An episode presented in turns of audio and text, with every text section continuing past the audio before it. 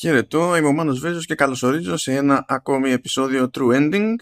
Πάλι preview έχει το, το μενού. Το μόνο περίεργο στην όλη υπόθεση, γιατί έχω προειδοποιήσει ότι παίζει θάλασσα από previews, το μόνο περίεργο στην όλη υπόθεση είναι ότι το συγκεκριμένο preview δεν έχει καμία σχέση με, με Gamescom. Τα φέρε έτσι, τύχη, τα φέρε έτσι η ζωή. Διότι αφού γύρισα από τη Gamescom προέκυψε μια επίσκεψη εδώ στα μέρη μας από τη Ubisoft και είχαμε το περιθώριο διάφορα μέσα να κάνουμε hands-on στο Mario Plus Rabbids Sparks of Hope. Τώρα για όποιον δεν θυμάται, το Mario Plus Rabbids σαν τέλος πάντων ιδέα ε, προέκυψε για πρώτη φορά πριν από μερικά χρόνια, είναι συνεργασία της Ubisoft και της Nintendo. Ε, εκείνος που είναι επικεφαλής στην όλη προσπάθεια είναι ο David Σολιάνη, ο οποίος David Σολιάνη στο, στην Ubisoft του, του Μιλάνου έχει μια προϊστορία σε παιχνίδια τύπου Tactics και Advance Wars και τα συναφή. Έχει ένα, μια αγάπη, ένα πόνο, βρε αδερφέ, ένα, ένα κάτι της. Και δεν είναι καθόλου περίεργο ότι και το πρώτο Mario Plus Rabbit στην ουσία ήταν ένα concept που πατούσε πάνω σε αυτή τη λογική και είχαμε ένα, μια παρανοϊκή κεντρική ιδέα που τη δέχεσαι απλά επειδή είναι φαν και πιο χαριτωμένη από όσο δικαίωτη να είναι ότι δηλαδή για κάποιο λόγο κάποια rabbits ε, είναι εκδόσεις, παραλλαγές ε, γνωστών ηρών τέλος πάντων από το Mushroom Kingdom του, του Mario και συνεργάζονται με τους κανονικούς χαρακτήρες από το Mushroom Kingdom του Mario ε, για να τα βάλουν με όποιον να τα βάλουν σε κάθε περίπτωση. Τώρα εδώ αυτός είναι ο δεύτερος τίτλος. Ο πρώτος τίτλος έχει περά, έχουν περάσει νομίζω πέντε χρόνια περίπου από τότε που, που βγήκε. Ε, να θυμάμαι καλά το 2017 που είχε βγει το πρώτο στην πενταετία αυτή με αυτά και με αυτά κατάφερε να πουλήσει 10 εκατομμύρια κομμάτια. Not bad. Και ειδικά για παιχνίδι αυτού του είδους τώρα, έτσι. Είναι λίγο στο δικό μου το μυαλό, λίγο αναπάντηχη αυτή η εμπορική επιτυχία. Από την άποψη ότι δεν εννοώ ότι ε, σε κονσόλες Nintendo δεν υπάρχει ενδιαφέρον για, για tactics. Δηλαδή άλλο ένα Άλλο ένα παιχνίδι Tactics που βγαίνει αυτή τη, την περίοδο και αναβιώνει μια παλιά επιτυχία του είδους είναι το Tactics Ogre που και εκείνο είχε, κάνει, είχε σκάσει και είχε κάνει παπάδες στο Nintendo 64. Και πάει λέγοντας, δεν είναι αυτό το θέμα. Απλά είναι λογικό να υπάρχει ένα ερωτηματικό και στην αρχή είχε αμφισβητηθεί αρκετά με την ανακοίνωσή του και πριν την ανακοίνωσή του, η οποία φυσικά είχε διαρρεύσει γιατί η Ubisoft δεν την γλιτώνει ποτέ ε, υπήρχε μια αμφισβήτηση γενικά για την όλη ιδέα, για το αν έχει νόημα, για το αν θα είναι μούφα, για το αν θα είναι υπερβολικά εύκολο γιατί υπάρχει το branding του Mario. Και όπως προέκυψε τότε, ε, δεν προσπαθεί να είναι υπερβολικά εύκολο το παιχνίδι. Ίσα ίσα που μπορεί να ξεκινάει με ένα μάτσο επίπεδα τα οποία είναι έτσι, πιο χαλάρα. Αλλά όταν αποφασίζει να ανεβάσει ταχύτητα και να έχει απαιτήσει από τον παίκτη, δεν λυπάται τίποτα και κανέναν. Ω προς αυτό δηλαδή, φαίνεται ότι ο Ντάβιντι Σολιάννη το, το εννοεί. Αυτά τώρα είναι για το πώς έχει ξεκινήσει η όλη κατάσταση. Το πώς και σχετικά δηλαδή με το Kingdom Battle που ήταν ο πρώτος τίτλος. Τώρα το Sparks of Hope πιάνει την αρχική ιδέα και λέει πώς μπορούμε να την κάνουμε λίγο πιο κουλή. Λέει ωραία, έχουμε ενώσει κάπως τους δύο κόσμους και έχουν μπλέξει Rabbits με Mushroom Kingdom, okay. Οπότε και γιατί να μην πούμε ότι για κάποιο λόγο ενώθηκαν Rabbits με Lumas και αυτό που καταλήγει στο τέλος να υφίσταται ε, να είναι τα Sparks. Και τα Sparks είναι, είναι απαστράπτοντα αστέρια με τα πεταγμένα μάτια που περιμένει κανένας από Rabbits και ανάλογους μορφασμούς πηγαίνει προς τα εκεί το, το πράγμα και εννοείται όπως είναι αναμενόμενο σε ένα παιχνίδι τύπου Mario έτσι προφανώς και να μαζέψουμε απλά εδώ πέρα η λογική είναι άλλη είναι ότι το κάθε λούμα έχει και κάποιες συγκεκριμένες δυνατότητες και στην αρχή ο χρήστης μπορεί να ξεκινήσει ε, πρώτα απ' όλα πρέπει να βρίσκουμε τα διάφορα λούμας και ύστερα μπορούμε να τα ορίσουμε στα αντίστοιχα slots του κάθε χαρακτήρα. Ε, ε, τα λούμας μας δίνει το περιθώριο να χρησιμοποιήσουμε κάποια extra abilities elemental ή όχι. Τέλος πάντων και έχει ένα νόημα να διαλέγουμε και να προσέχουμε το τι συνδυάζουμε με ποιο χαρακτήρα ε, και για το τι ταιριάζει στο χαρακτήρα και για το, ως προς το τι ταιριάζει στο σενάριο που είμαστε, στο επίπεδο που είμαστε και τι elementals ε, βρίσκουμε στην αντίπεράουθη να αντιμετωπίσουμε αλλά και το τι συνέργειες μπορούν να παίξουν γενικά στο πάρτι που έχουμε. Γιατί το, στο παιχνίδι ξεκινάμε με δύο χαρακτήρες αλλά μετά έρχεται και τρίτος στη, στην παρέα, ανοίγει ένα σλότ ακόμη ενώ πολύ παρακάτω ε, έχουμε το περιθώριο να βάζουμε και δύο sparks σε, σε κάθε χαρακτήρα. Και αυτά ουσιαστικά είναι τα εργαλεία που έχουμε από την αρχή μέχρι το τέλος ε, για να σώσουμε το, τον κόσμο από την Κέρσα που δεν έχει καθόλου διακριτικό όνομα, δηλαδή Κέρς, Κέρσα, ε, που έχει φροντίσει να γεμίσει τον τόπο με μαύρη γλίτσα ή κάτι τέτοιο, το, την οποία φυσικά και πρέπει να ξεφορτωθούμε, διότι και κάνει ζημιά στον κόσμο, αλλά μας εμποδίζει να φτάσουμε εκεί που θέλουμε σε κάθε περίπτωση. Αλλά αυτό που μου αρέσει στη μαύρη γλίτσα είναι ότι για κάποιο λόγο ονομάστηκε Darkness. Δηλαδή, για μένα είχα μία ευκαιρία, για μένα είναι χαμένη ευκαιρία που δεν πετάχτηκε κάποιος στη Ubisoft. Στην Nintendo δεν το περιμένω. Αλλά να έλεγε και γιατί να το κάνουμε Darkness; Ναι, εντάξει, είναι μαύρο, είναι έτσι, ξέρω εγώ, είναι, δημιουργεί ένα mess. OK, okay, μπράβο. Αλλά γιατί δεν, δεν το δεχόμαστε όλα να το πούμε hot mess. Αλλά τέλος πάντων, δεν θα μας κάνει τη χάρη. Σε αυτή την περίπτωση δεν πειράζει. Αποδέχομαι και το Darkness ως λογοπαίγνιο. Μια αλλαγή που έχουμε ακόμη στο Sparks of Hope σε σχέση, δηλαδή σε βασικό concept τέλος πάντων, είναι ότι από εκεί που στο Kingdom Battle όλη η ιστορία είχε να κάνει με το Mushroom Kingdom στη, στην ουσία ή τέλος πάντων με έναν κόσμο έτσι. εδώ έχουμε να κάνουμε πολλαπλούς ε, στο σύμπαν οπότε αλλάζουμε προορισμούς τελείως αυτό μέσα στο μυαλό μου είναι προφανώς έτσι ένα πάτημα για διαφορετική προσέγγιση στο σχεδιασμό των διαφορετικών κόσμων και επιπέδων γιατί υπάρχουν επίπεδα τα οποία εντάσσονται σε ένα κόσμο και εμείς ως παίκτες ταξιδεύουμε από κόσμο σε κόσμο έτσι που έχουμε μάθει, όπως έχουμε μάθει τέλος πάντων στο concept κόσμου σε ένα τίτλο Μάριο. Αλλά και γενικά η στροφή προς το ε, πηγαίνουμε σε διαφορετικά σημεία του σύμπαντος και τα λοιπά, λειτουργεί και σαν αναφορά σε εκείνο το, το άλμα που, που είχε γίνει με το Super Mario Galaxy ας πούμε, και τα, και τα συνάφη. Η παραγωγή είναι τροφαντή από την άποψη ότι προφανώς παίζει, δηλαδή έχει αναλάβει η Ubisoft Milan, αλλά μαζί με Ubisoft Paris ε, και φαίνεται ότι υποστηρικτικό ρόλο έχει το στούντιο της Ubisoft στο Chengdu στη, στην Κίνα, αλλά και η Ubisoft Montpellier. Οπότε είναι κατά βάση ευρωπαϊκή υπόθεση με έξτρα βοήθεια από από Ασία. Δεν είναι η συνήθιση ύποπτη της πιο μεγάλης παραγωγής Ubisoft που είναι Καναδάς και όλοι οι υπόλοιποι και χαμός. Βασικά δεν είναι καν τα, τα βαλκανικά στούντιο της Ubisoft που συνήθως υποστηρίζουν τα καναδικά και οτιδήποτε άλλο να πνέει τέλος πάντων στη, στη Ubisoft. Ο Σολιάννη λέει τέλος πάντων ότι είναι κάτι σαν πνευματικός διάδοχος. Τώρα νομίζω ότι είναι βαριά η κουβέντα. Ε, ε, Βαρύς ο χαρακτηρισμό, γιατί δεν, δεν είναι τόσο μακριά. Καταλαβαίνω όμως με ποιο σκεπτικό κινείται προς τα εκεί. Στην ουσία ε, αυτό το σκεπτικό ήταν και ο λόγος που με ενδιέφερε να δω το παιχνίδι από κοντά. Στη, στη δοκιμή στην ουσία ε, ε, περάσαμε από δύο στάδια του παιχνιδιού. Ένα που είναι το αρχικό, είναι η εισαγωγή και ένα που είναι κάποιες ώρες πιο μετά. Αυτό τώρα είναι ταυτόχρονα καλό και κακό στην όλη υπόθεση. Στη, στο πρώτο μέρος του παιχνιδιού έχεις την ευκαιρία, όπως και ο κάθε παίχτη τέλος πάντων, να συντονιστείς λίγο με τους μηχανισμούς κτλ. Γιατί εννοείται ότι δεν θυμάσαι ακριβώς τι έκανες πριν από πέντε χρόνια ή πώς το έκανες. Συν της άλλης, δεν έχουν μείνει όλα κίνητα και ίδια από το 2017 μέχρι, μέχρι τώρα. Οπότε κάπως πρέπει να συντονιστείς με την πραγματικότητα του παιχνιδιού. Το, το άλλο είναι ότι πηγαίνοντας, κάνοντας άλμα πιο πέρα, έχεις το περιθώριο να δεις λίγο πιο γεμάτα τα, τα skill trees. Να δεις λίγο πιο γεμάτη τη συλλογή με τα sparks. Να καθίσεις και να δοκιμάσεις ε, διάφορους συνδυασμούς με δύο sparks ανά χαρακτήρα που, έχεις, που ρίχνεις στη μάχη.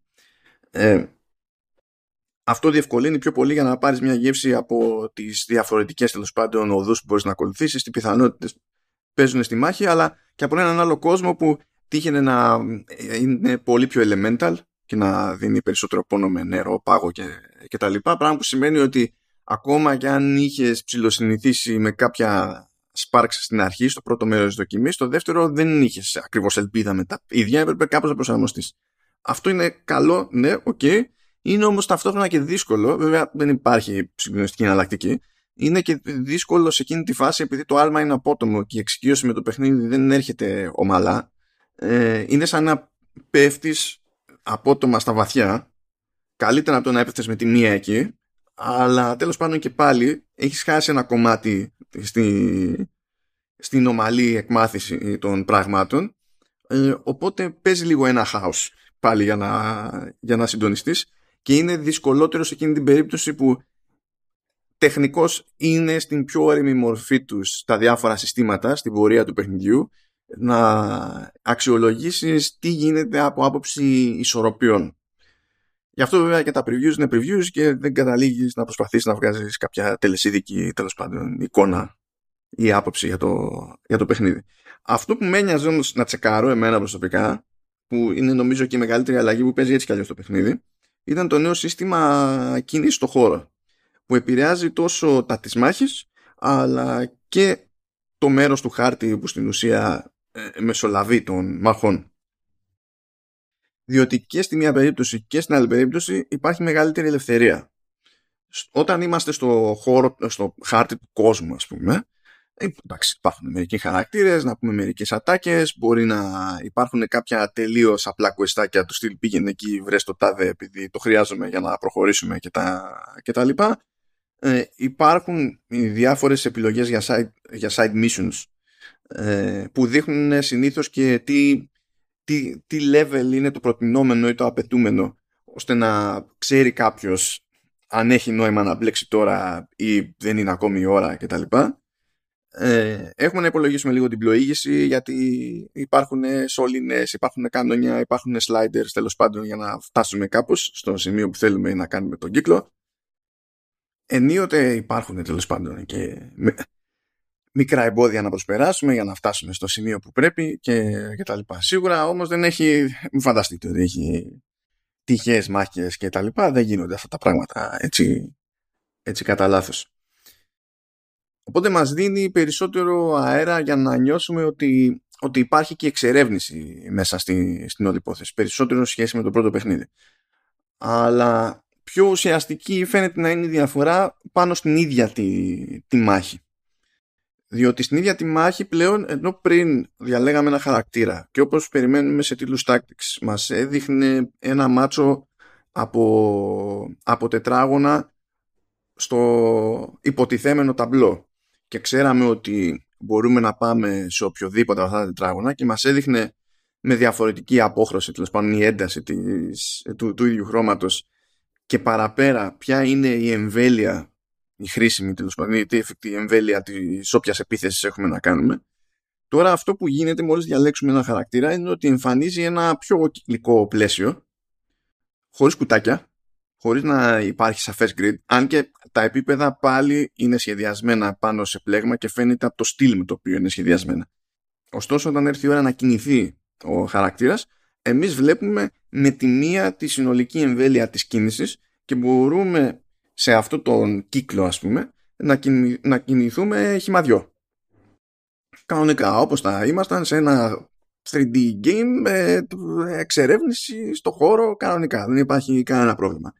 Και η κίνηση αυτή ε, δεν καταναλώνει κάποιο είδους action points ή, ή οτιδήποτε. Αυτό που καταναλώνει action points και αυτό πρέπει να υπολογίσουμε και έτσι διατηρείται κάπως και όλη το, το όλο concept με το ότι εξελίσσεται με σειρές και γύρους τέλος πάντων η, η μάχη είναι η, η, στιγμή που θα πούμε ότι τώρα εγώ θα κάνω αυτή την επίθεση και αυτή η επίθεση καταναλώνει action points. Και συνήθως τα action points που έχουμε είναι δύο. Και υπάρχουν προφανώς επιθέσεις που καταναλώνουν ένα, επιθέσεις που καταναλώνουν δύο και πρέπει να το υπολογίσουμε. Και άπαξ και ε, εκτελεστεί κάποια ε, κίνηση, κάποια επίθεση τέλος πάντων, ε, τότε εφόσον έχει μείνει action point, πάλι μπορούμε να κάνουμε προσαρμογή στο, στο χώρο.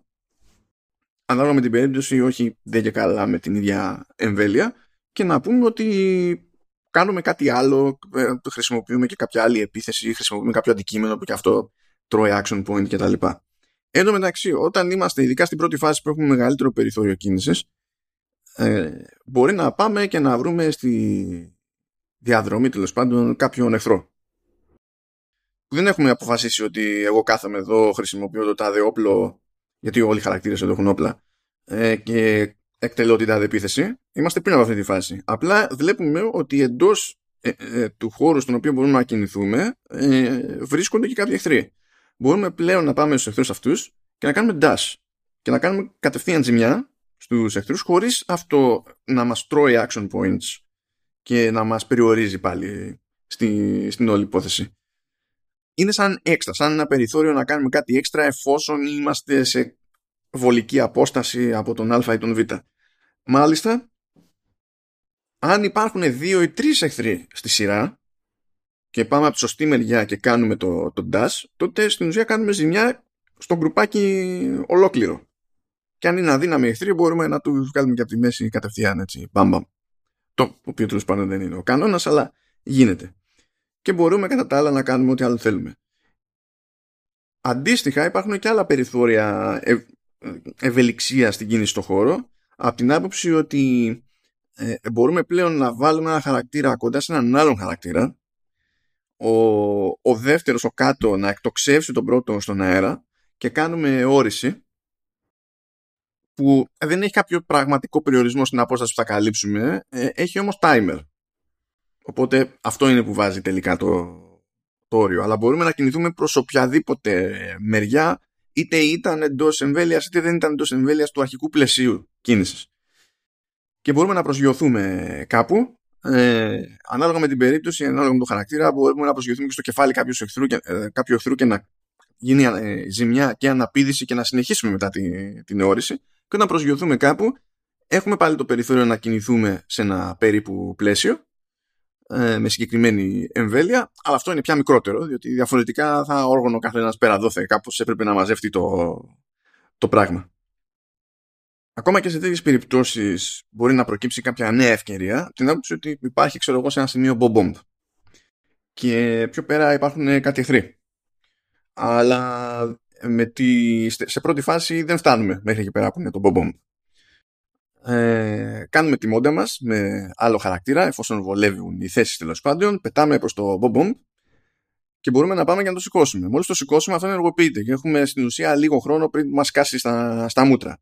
Αν όμως βολεύει να το πετάξουμε παραδίπλα που έχει εχθρούς τότε σκάει στα δικά του τα μούτρα. Και όλο αυτό δεν θεωρείται ότι και τη σειρά και τα action points που μπορούν να χρησιμοποιηθούν κατά τα άλλα. Έτσι όλη η ροή της μάχης δίνεται, ε, παραμένει, ε, παραμένει turn-based αλλά καταλήγει να φαντάζει πιο δυναμική και πιο ελεύθερη.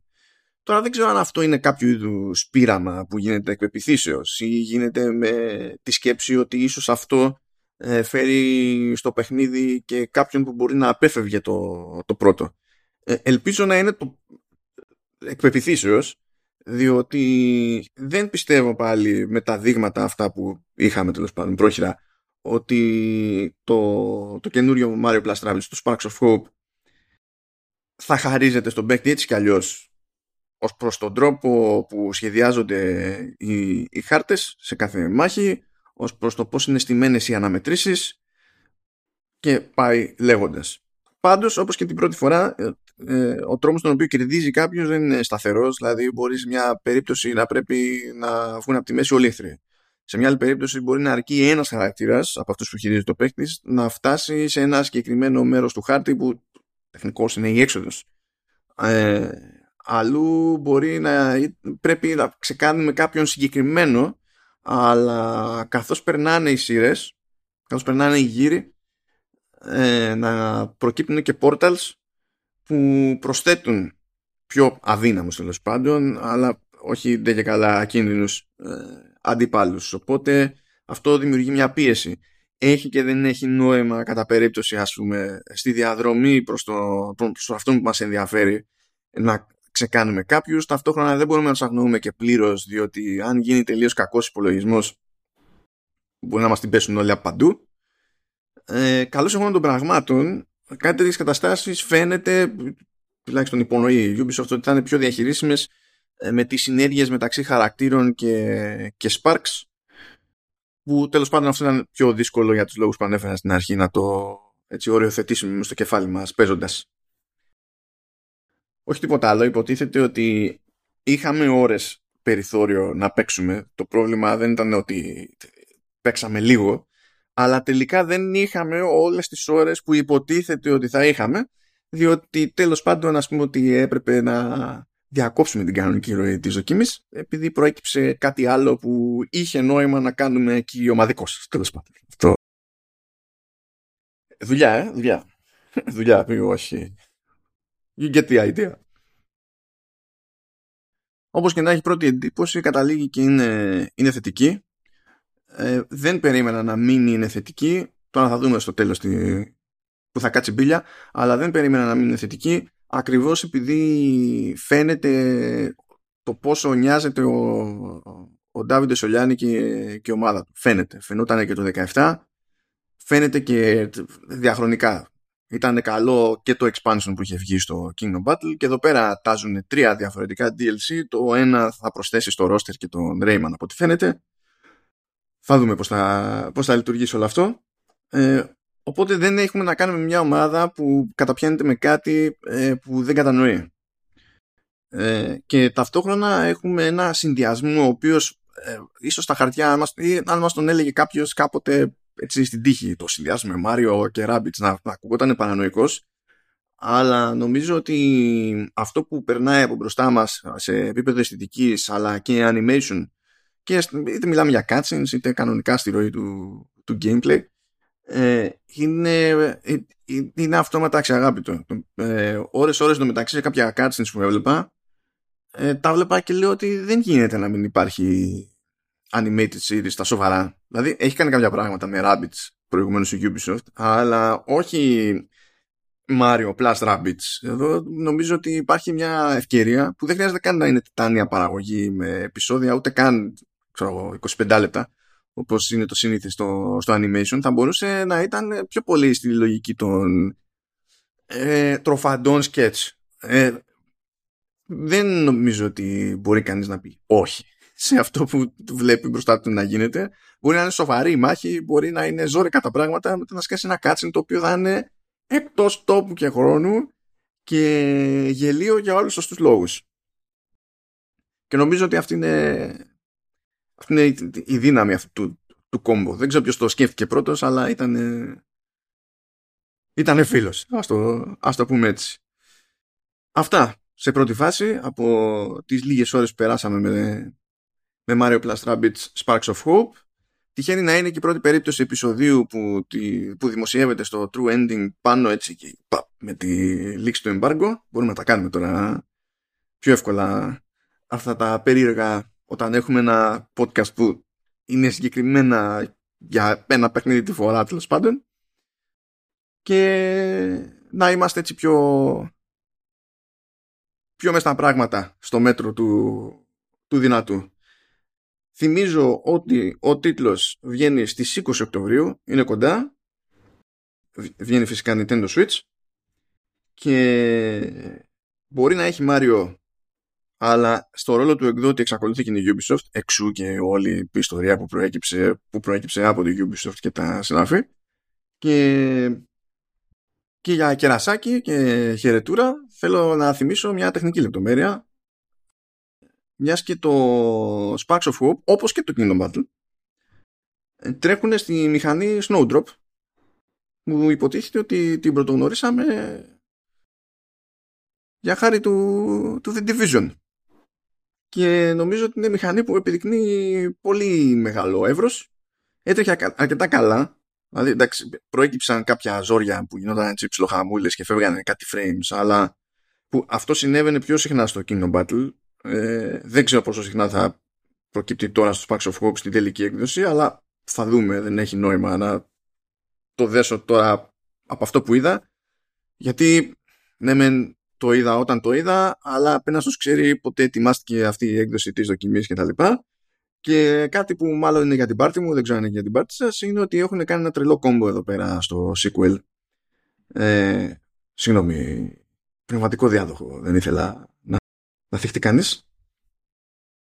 Και από εκεί που στο πρώτο παιχνίδι ε, μουσικοσυνθέτης ήταν ο Grant Kirkhope, ο οποίος είναι γνωστός για τους φανατικούς στη, στη Nintendo, ε, γιατί έχει δώσει πόνο στο παρελθόν με GoldenEye, Banjo Kazooie, Donkey Kong 64, Perfect Dark και δεν συμμαζεύεται.